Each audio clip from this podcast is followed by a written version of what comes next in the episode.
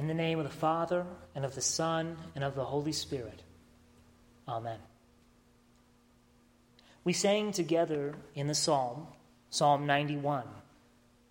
He will command his angels concerning you to guard you in all your ways. On their hands they will bear you up, lest you strike your foot against a stone. In the gospel, we heard our Lord say, See that you do not despise one of these little ones. For I tell you that in heaven their angels always see the face of my Father who is in heaven. From these verses, along with many more throughout the Scriptures, we conclude that biblical faith also includes a belief in angels. The angels are not essential to our salvation, they don't contribute anything to it. Yet one who confesses faith in the words of Holy Scripture must also acknowledge that angels do exist. But what are angels? And for what purpose do they exist? These are questions that our Lord answers through the Scriptures and we have the opportunity today to talk about them. Today is the feast of St. Michael the Archangel, along with all other angels. This holiday has been celebrated in the Christian church on September 29th for over a thousand years, even if it hasn't always been marked in every congregation. For us, this is another opportunity to give thanks and praise to God. He is so greatly desiring and concerned for our salvation that He has created angels to serve and watch over us. We pray that as they continually serve Him and behold His face in heaven, so we would serve God faithfully in this life until we behold Christ with our own eyes in heaven. That angels do exist is a fact. Though at times in Scripture angels do take visible forms, we cannot prove their existence scientifically. We must simply trust God, who cannot and does not lie. Let's first ask this question What are angels. What are they? In simple terms, angels are beings created by God during the first six days. They are similar to us humans in that at creation, both they and we were created with free will to love and serve God. Angels are different from us according to their nature. We humans are both body and soul, while angels are purely spirit beings. They do not have bodies. But that isn't the only difference. The angels are also different according to their strength. The scriptures often speak of the angels as being strong and mighty. They are often pictured as warriors and, and armies. They are not all powerful or all knowing. These things belong to God alone. But angels are mightier than we are. As we heard in the reading from Revelation, there are both good and evil angels. The evil angels are frequently called demons, devils, and unclean spirits in Scripture. We do not know exactly how there came to be evil angels, except for that the scriptures indicate that they were not created that way. The evil angels are, in fact, fallen angels who, with Satan, rebelled against God sometime before the fall of man and were cast out of heaven. And they now will be locked away in hell on the last day the goal of the evil angels is to cause havoc in both church and state. and destroy the faith of as many Christians or, or prevent as many from hearing the true gospel of Christ as possible. However, their number is limited and their time is short. There will never be any more fallen angels, as God has made it so that the angels can no longer fall. Christ did defeat them, one and all, by his resurrection from the dead, and all demons will be finally put away at his return.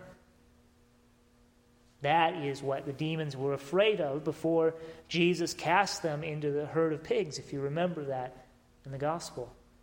They were afraid of being punished. This is what angels are. They are spirit beings created by God in the first week of creation. They are similar to us in that they were created with free will, different from us according to their nature and might, and that Christ was sent only for us, who for us men and for our salvation. That's what angels are. Now we should ask what angels do. Why did God create the angels? The angels exist to do God's will. The scriptures describe them doing this in a few ways.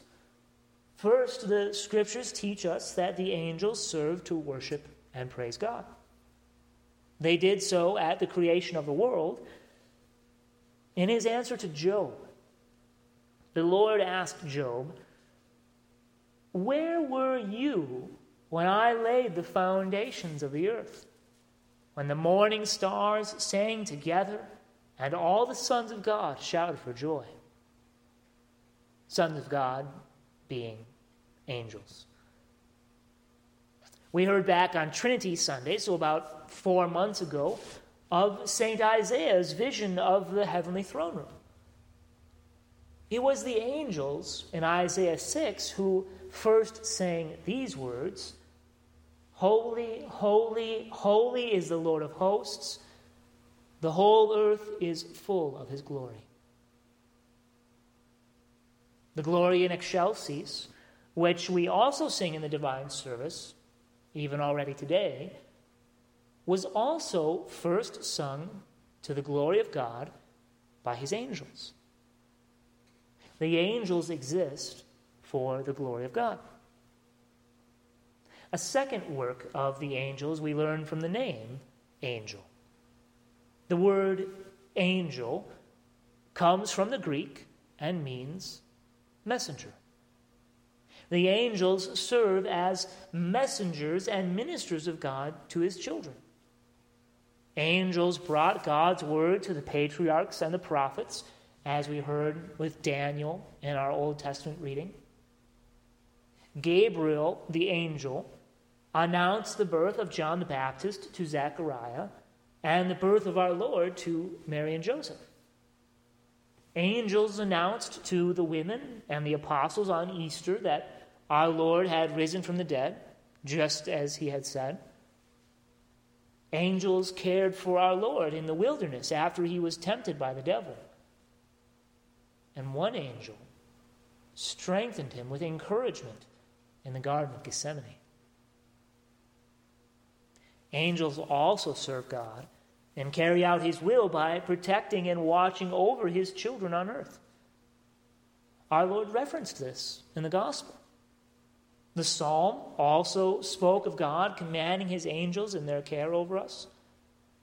We see examples of this in Scripture, such as when an angel of the Lord defeated, excuse me, defended Jerusalem by single handedly defeating an enemy army some 280,000. We see it when angels rescued Lot from the destruction of Sodom, and when an angel preserved Shadrach, Meshach, and Abednego in the fiery furnace. The same things they did then, they do now. They help defend the bride of Christ, us, from the devil and all his minions.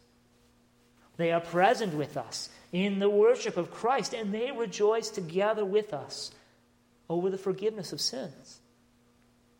Jesus said, Just so I tell you, there is joy before the angels of God over one sinner who repents. What then should we take away today? Especially with today being a church holiday. Today we give thanks to God for his great mercy and we praise him for his great care for us.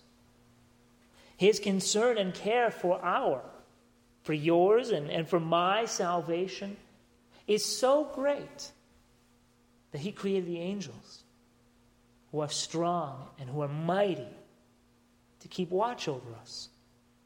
They are at all times obeying God's will and defending both his church and us, his children. We may never know how often we have been preserved from great danger, misfortune, or false teaching by God through his angels. For that, we give God all praise and glory.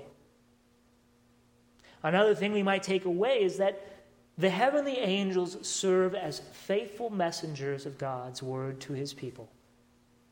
We should pray that we might also be faithful like the angels. In thanksgiving for the forgiveness of sins that we have by faith in Christ, we might pray that we would be likewise faithful servants and messengers of God in this earthly life. The angels do now at all times behold God's face in heaven. May the Lord grant that we, giving all thanks and praise to Him for His great glory, serve Him faithfully throughout this life until, with eyes unclouded, we behold His face ourselves in the life to come. In Jesus' name, Amen. Now the peace of God, which passes all understanding, keep your hearts and minds through faith in Christ Jesus. Amen.